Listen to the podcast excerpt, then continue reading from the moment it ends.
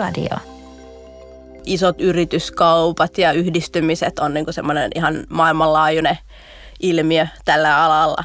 Ja se johtuu pitkälti siitä, että tosissaan sillä koolla sä voit luoda semmoisen hyvän koneiston, joka oikeasti sitten pyörittää niitä maksuja siellä taustalla. Pystyt sitä hyvin pitkälti keskittää ja rakentaa sen päälle, tuoda uusia innovaatioita eri markkinoille.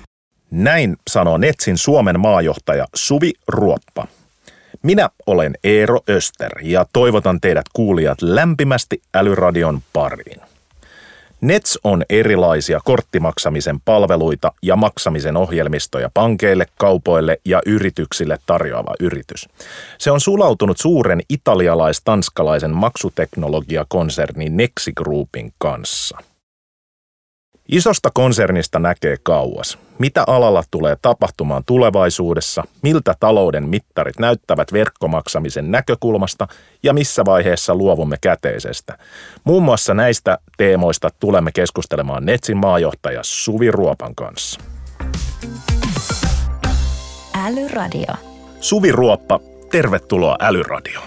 Kiitos oikein paljon. Heti kärkeen, onko itselläsi jotain lempipodcastia, äänikirjaa tai muuta sykähdyttävää, jonka haluat jakaa Älyradion kuuntelijoille?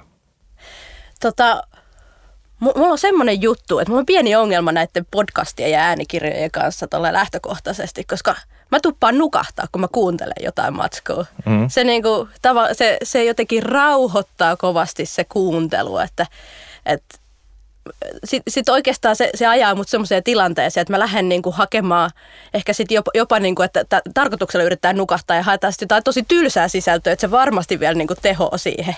Et mä oon ehkä maailman huonoin suosittelee kenellekään mitään podcastia, koska mulla menee niinku niistä puolet aina ohi. Mikä on tämmöinen nopean nukutuksen podcasti tai joku sisältö, mitä voit suositella? Mä oon ehkä enemmän kuunnellut sitä äänikirjoja. Että oikeasti jos mä haluan jotain kirjaa niin nauttia siitä sisällöstä, niin mun on pakko lukea se. E-kirjoja käytetään tosi paljon. Joo. Mutta ehkä niin semmoinen viime aikoina, niin jos mä oon halunnut nukahtaa, niin mä oon kuunnellut Harry Pottereita, jotka mä oon joskus lapsena lukenut läpi. Niissä on silleen niin kuin tuttu sisältö, tietää sen tarinan, niin ei haittaa, jos vetää siinä puolen tunnin tirsat välissä ja sitten voi jatkaa siitä. Joo. Tai sitten odottaa seuraavaa nukahtamisaikaa, että laitetaan taas päälle. Mutta se on ollut mulle niin kuin semmoinen niin kuin rentoutumiskeino, mutta oikeasti todella sitten, kun halutaan rentoutua, niin sitten mä laitan jotain tulemaan just napeista näin korviin. Joo. No, sä oot valmistunut Aalto-yliopiston laskentatoimesta. Joo. Ja tehnyt sen jälkeen uraa Nordeassa ja Netsissä, niin mikä sai sut alun perin kiinnostumaan tästä alasta?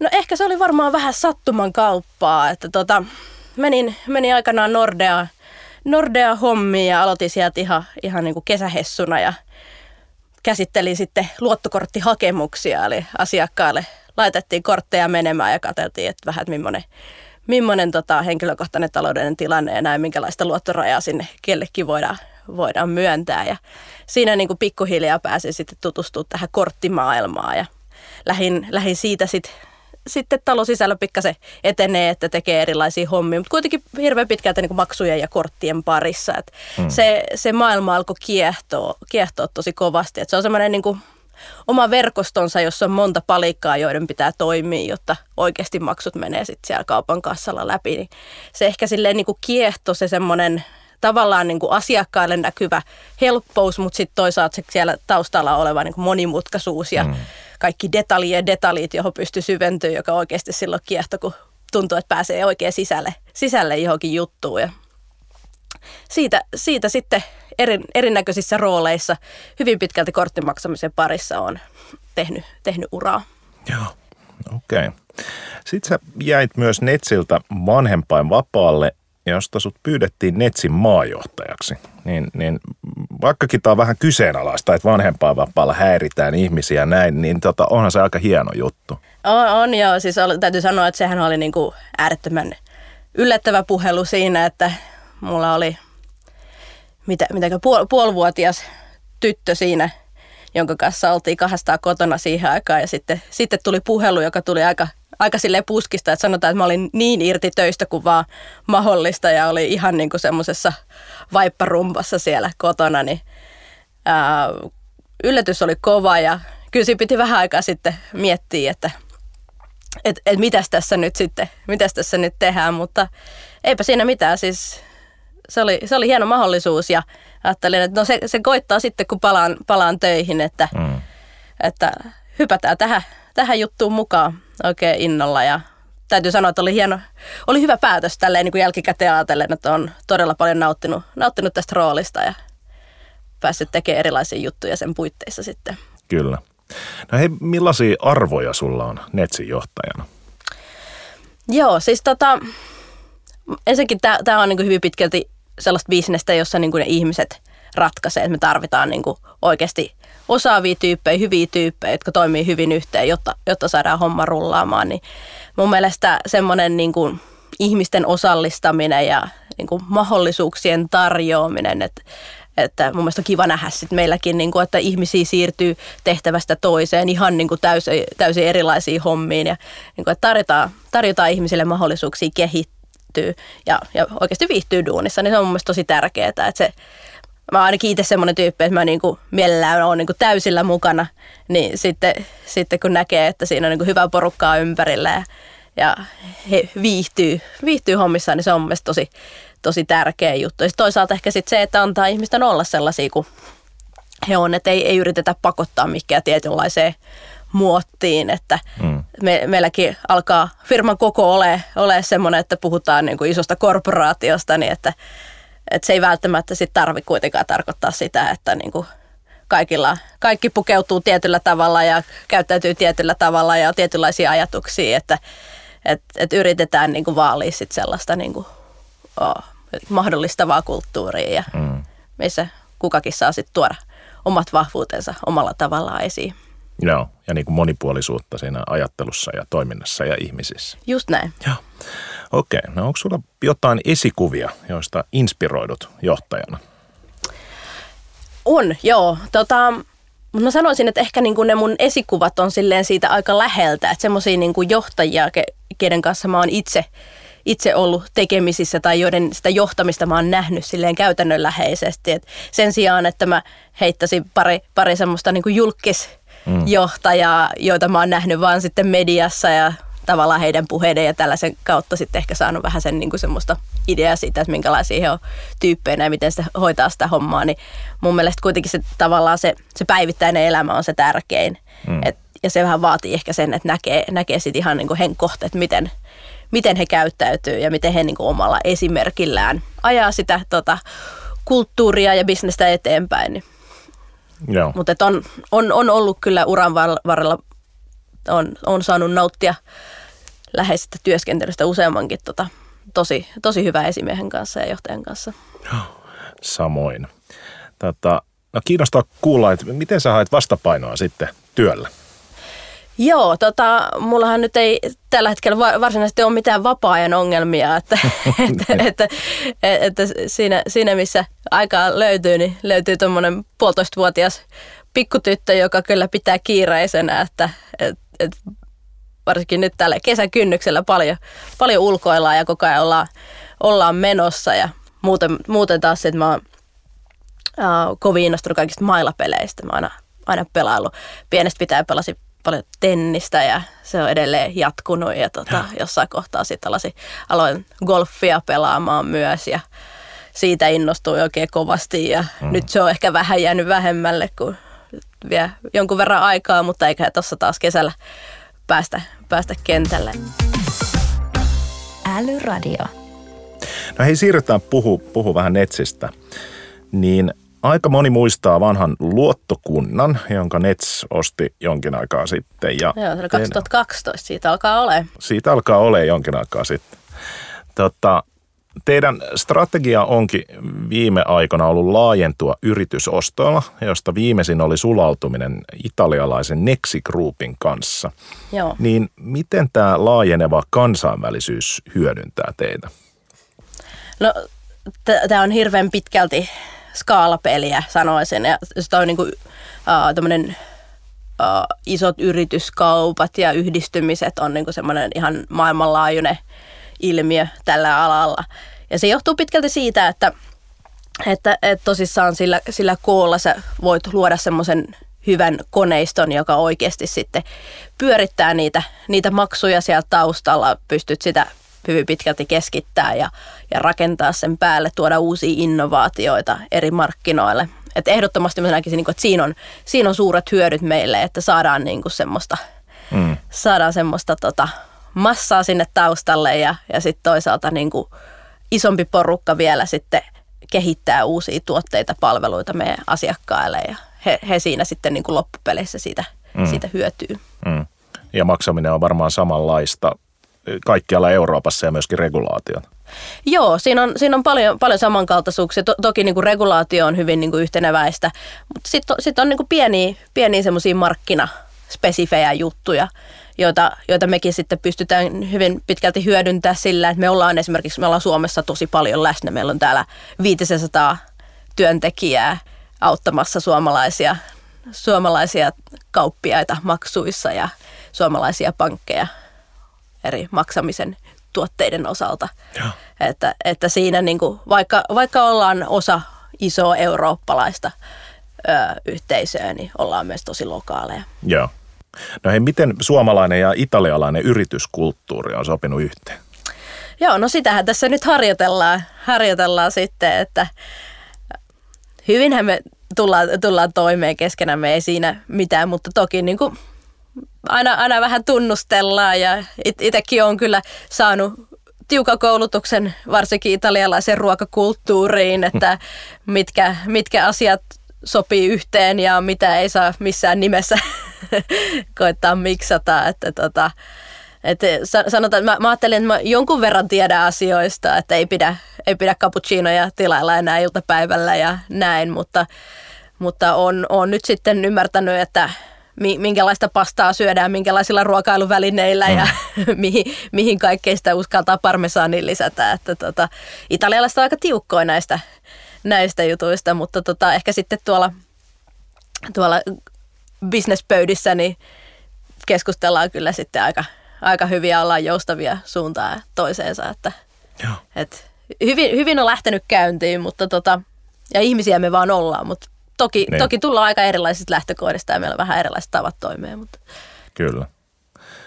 No Nexi-konsernin myötä markkinaosuus tosiaan kasvoi yhdeksi Euroopan suurimmista, joten näköalapaikka on hyvä. Niin mihin suuntaan tämä ala on kehittymässä? Mitkä on näkyvimpiä trendejä? Joo,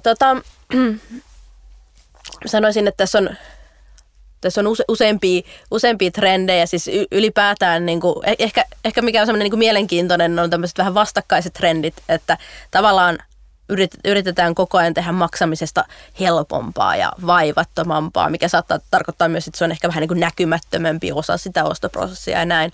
Toisaalta sitten on tosi vahva semmoinen regulaation ja turvallisuuden tai niin kuin turvallisuuden haku, jota sitten regulaatiolla vielä yritetään oikein vahvistaa, joka sitten saattaa sit jossain tapauksessa johtaa siihen, että jotkut asiat menee ehkä vähän monimutkaisempaa suuntaan, mikä näkyy siellä loppukuluttajalla saakka. Mutta toki erittäin tärkeä teema, turvallisuus noin lähtökohtaisesti.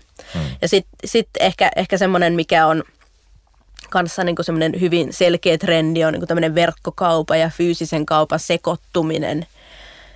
Eli ei ole ehkä enää yhtä selkeitä kanavia kuin jossain vaiheessa oli. Toki on niin kuin vahvoja verkkokauppoja, joissa kaikki tapahtuu verkossa ja on sitä kivijalkamyymälää, jossa ostetaan siellä kassalla. Mutta niin kuin enemmän ja enemmän on sitten semmoista, niin kuin, missä ei oikeastaan voida enää sanoa, että mitä se nyt sitten loppupeleissä on, kun sä oot fyysisesti jossain ja maksat kännykällä ja osa tapahtuu sitten siinä kaupan kassalla, että. Niin, eli olet fyysisesti kivijalkakaupassa, mutta ostat sen siellä verkkokaupasta. Niin, se on ihan mahdollista tänä päivänä. Että joskus tehnyt näin, koska sain paremman palautusoikeuden. Just näin, joo. Sä voit ostaa verkosta tavaraa ja käydä palauttamassa sen sitten kauppaa ja tämän tyyppisiä. On niin kuin prosesseja, jotka alkaa yhdestä kanavasta ja loppuu toiseen. Just näin. No miten suomalaisten maksukäyttäytyminen on muuttunut ennen ja jälkeen pandemian? Joo, sitä me ollaan seurattu paljon mielenkiintoilla ja siis yksi semmoinen niin kuin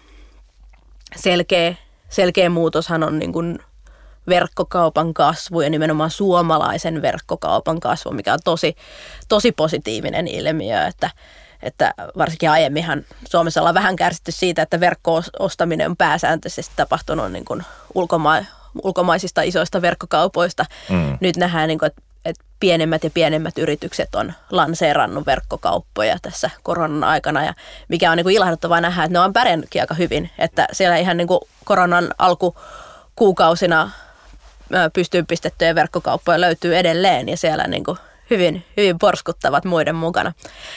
Et se on semmoinen yksi iso juttu. Sitten toinen niin kuin ehkä siellä kaupakassalla tapahtuvissa maksuissa niin nähdään, että niin kuin mobiilimaksaminen on noussut tosi voimakkaasti. Ja se on semmoinen mielenkiintoinen juttu, että ihmiset ei enää halua koskea mihinkään fyysisesti. Että tämmöinen hygienia-asia, että siis mekin alalla pitkään keskusteltiin siitä, kun aikanaan tuli lähimaksaminen kortteihin, ja siinä kesti kuitenkin jonkun aikaa ennen kuin se lähti silleen oikeasti niin kuin lentoon. Tänä päivänä Suomessa lähimaksaminen on jo jossain 70-80% luokassa, että se on tosi, tosi iso juttu, mutta sitten, että alettiinkin maksaa kännykällä, niin siitä odotettiin pitkään semmoista isoa trendiä markkinoilla, mutta kuluttajakäyttäytymisessä on semmoinen hassu juttu, että ihmiset ei ehkä niin kuin valitse kuitenkaan sitten aina sitä uutta juttua, vaan mennään sillä, mihin on totuttu, ja pitää olla oikeasti jotain suurta hyötyä siitä, että muutetaan niitä totuttuja käyttäytymismalleja. Ja ehkä siinä niin kuin mobiilimaksamisessa sit tosissaan tuli se, että se vaati tämmöistä niin kuin uutta syytä, ja ehkä se oli se, että ei haluttu enää näpytellä sitä samaa maksupäätettä, mihin 1000 muuta asiakasta on koskenut saman päivän aikana. Että se on kasvanut, ja varmasti on sitten ehkä semmoinen yksi pysyvä ilmiö. Mainitsit, että lähimaksaminen on 70-80%, niin onko se kaikesta maksamisesta ja mistä se loput tulee? Miten se siis puhutaan niin kuin tuolla korttimaksuista tuolla fyysisissä kaupoissa. Just näin, joo. Miten kortti ja käteinen jakautuu nykyisin suurin piirtein? Mulla ei ehkä sitä ihan viimeisintä tilastoa nyt. Se olisi mielenkiintoista nähdä tässä pandemian jälkeen, että mihin se on sitten asettunut. Mutta ja toki on vähän sen toimiala riippuvaista, mutta se on siis korttimaksaminen Suomessa on tosi korkealla, että siellä jossain 85%. Joo, okei. Mutta se on voinut kyllä käteinen tässä mahdollisesti jonkun verran vielä sitten vähentyy. Niin just. No Salesforcen Shopping Index kertoo, että verkkokaupan kasvu taittu Q1 globaalisti 3% ja Pohjoismaissa 11% viime vuodesta. Niin mihin suuntaan teidän mittarit osoittaa? No siis verkkokaupahan on ylipäätään kasvanut tässä pandemian aikana ihan huimasti ja nähdään, että siellä on niin kuin tietty aloja, sanotaan, että kun ruoan verkkokauppa vaikka puhuttiin jostain 700% kasvua, että oikeasti niin kuin myyntiä siirtyi verkkokauppaan ihan huimasti. Ja toki tuossakin niin kuin nähdään, että se vaikuttaa hirveästi, että mistä toimialoista puhutaan, että nyt sitten taas on ehkä jotain toimialoja, jotka myy paljon verkossa, joilla se myynti on ikään kuin elpynyt, vaikka matkatoimistot, lentoyhtiöt, tämän tyyppiset bisnekset tai erilaiset tapahtumapalvelut. Toisaalta sitten ehkä joku ruoanverkkokauppa on nyt sitten vähän sen tasottunut siitä suurista kasvuluvuistaan. Siitä, että miten Q1 on mennyt, niin mä voin tässä kohtaa kommentoida, kun ollaan just julkistamassa tulosta, että nyt ollaan taas pörssiyhtiö, niin pitää odottaa niitä virallisia lukuja. No, myynnit on hyvin tiukasti kuitenkin sit, liitännäisiä meidän omaan tulokseen. Just näin. No puhutaan vähän vakavemmista aiheista, niin millä tavoin Venäjään kohdistetut massiiviset pakotteet näkyy Netsin palveluita käyttävissä yrityksissä? Joo, tämähän on semmoinen aihe, joka meilläkin niin kuin aiheutti paljon työtä heti siinä sodan alettua ja jopa ennen sitä, koska ollaan niin kytköksissä kaikkeen.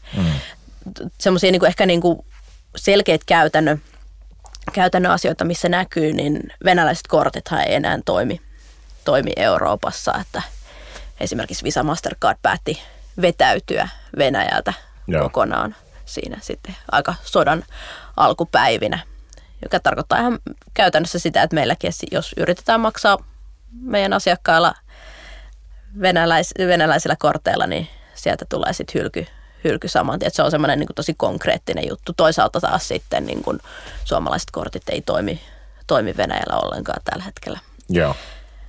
Mutta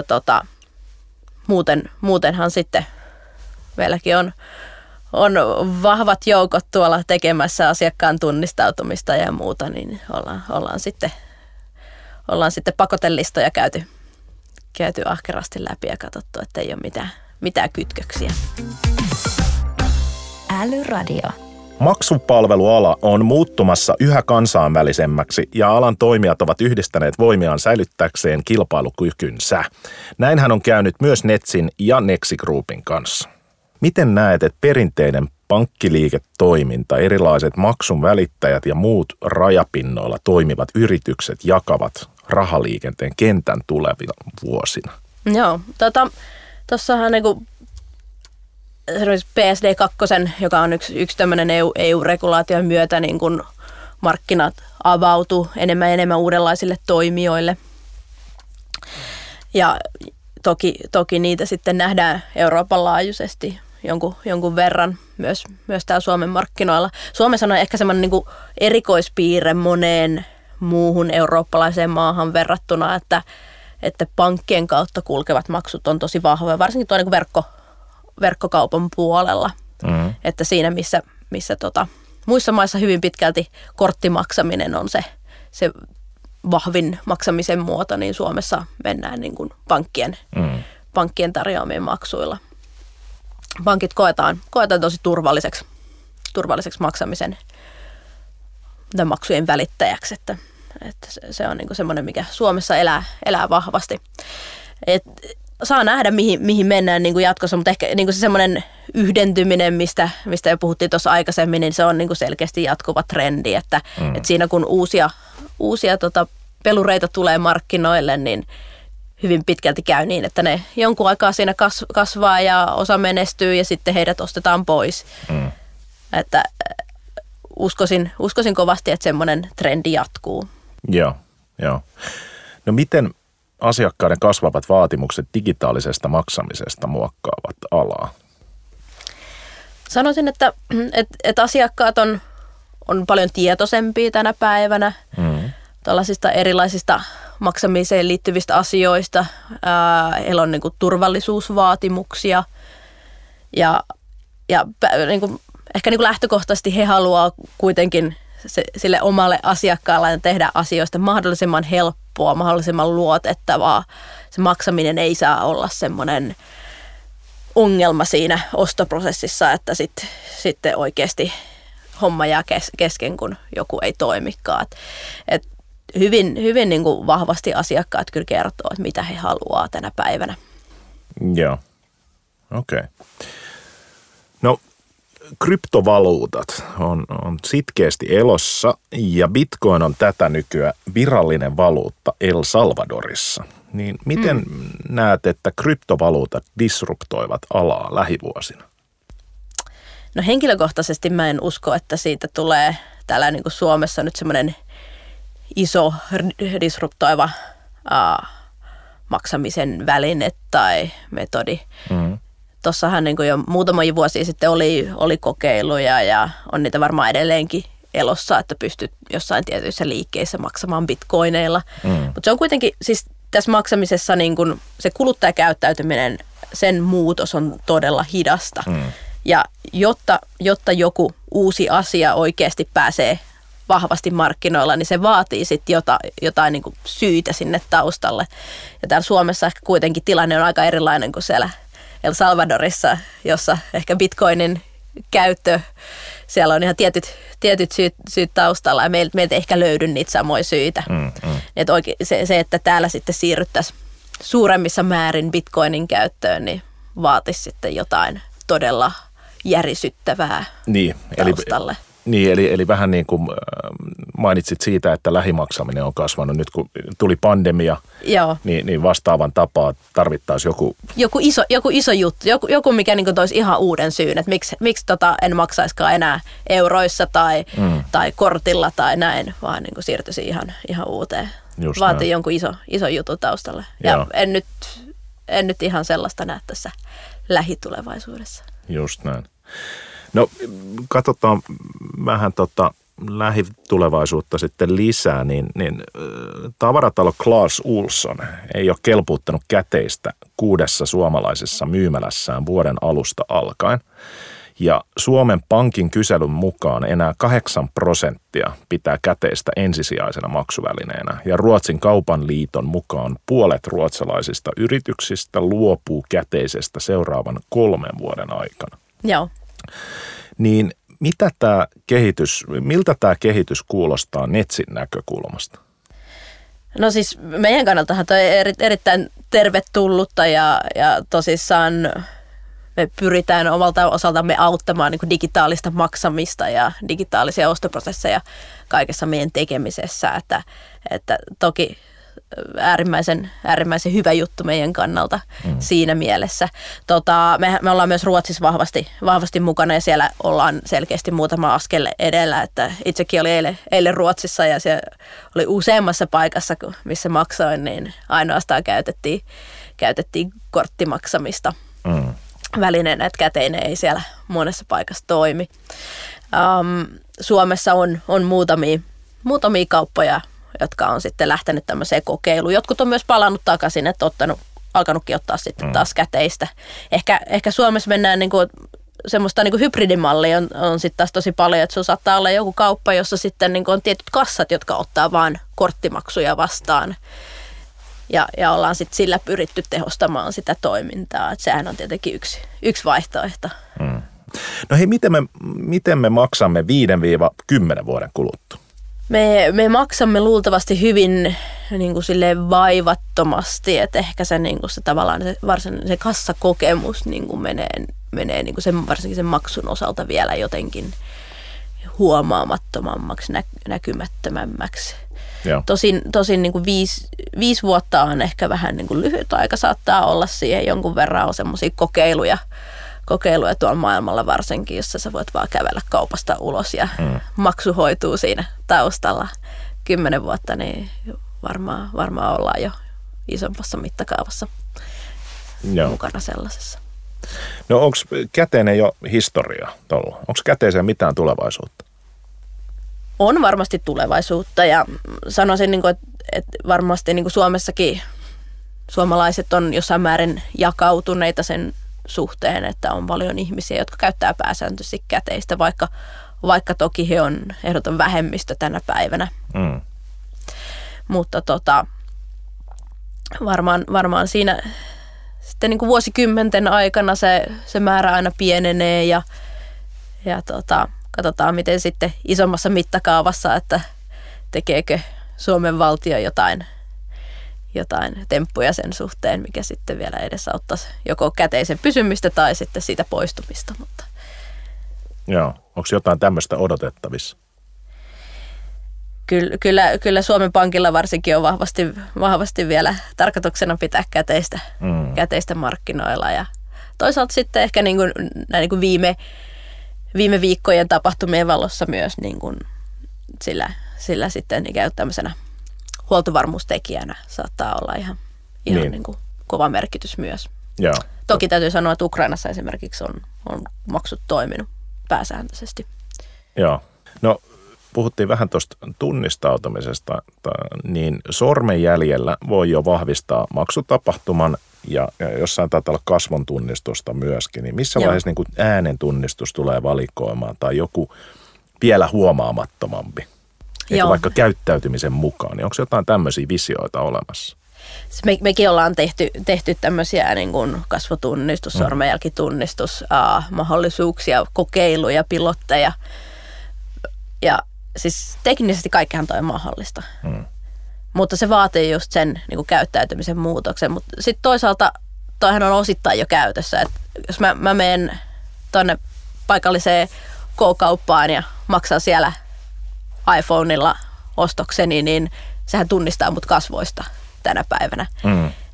Et se ehkä sitten toisaalta saattaa noi tietyt trendit tai uudet innovaatiot, ne tulee sitten tollaisten totuttujen niin kuin laitteiden kautta ja näin sen sijaan, että siinä on sitten erillinen joku skanneri, joka sitten taas vaatisi sen, että sitten oltaisiin johonkin se kuva vielä viety tai sormenjälki jonnekin palvelimelle tallennettu.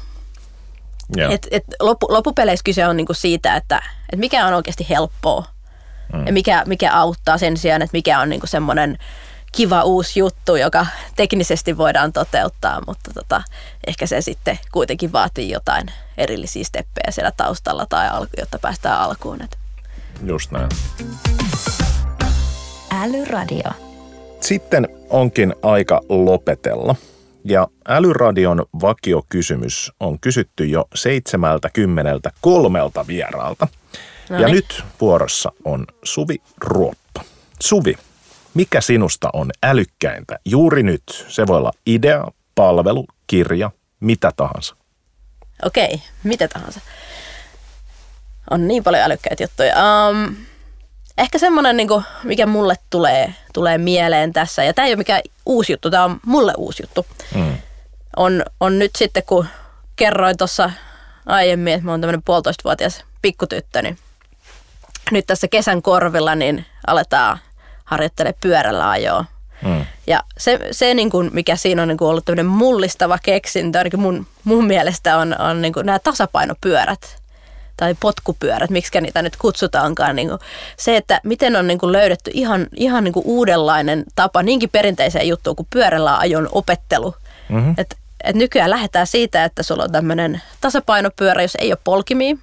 Opetellaan ensin, että miten sä voit siinä vähän potkutella maata pitkin menemään ja pysyt siinä, osaat ohjata ja osaat pitää itsesi tasapainossa. Ja sitten aikanaan, kun tulee se vaihe, että pitäisi siirtyy ihan oikeaan pyörään, niin oikeastaan se mikä enää puuttuu, on ne polkimet ja se, että jaloilla tehdään tietynlaista liikettä ja päästään menemään. Et ei sitten välttämättä enää tarvita mitään apupyöriä tai muuta. Et se on omasta lapsuudestani muuttunut ihan täysin. Yeah. Ja se on kuitenkin niin semmoinen perusjuttu, ja se on hauska huomata, että on tämmöisiä keksintöjä, jotka saattaa muuttaa niinkin normaalin asian kuin pyörällä ajon opettelu. Just näin. Eli se on pyörä, mikä on muuten ihan normaali. Tai samanlainen, mutta siinä ei ole polkimia. Just näin. Ja sitten lapset oppii pyöräilemään tosi paljon helpommin. Okei. No niin. No se on älykästä. Kiitos kovasti haastattelusta. Kiitos. Älyradio. Kiitos kun kuuntelit jakson. Tämä on Älyradion tämän kauden viimeinen jakso, ja on ollut ilo viettää se juuri sinun kanssasi. Voit ehdottaa vieraita seuraavalle kaudelle Twitterissä hashtagillä Älyradio. Palaamme syksyllä uusin jaksoin. Kuulemiin. Älyradio.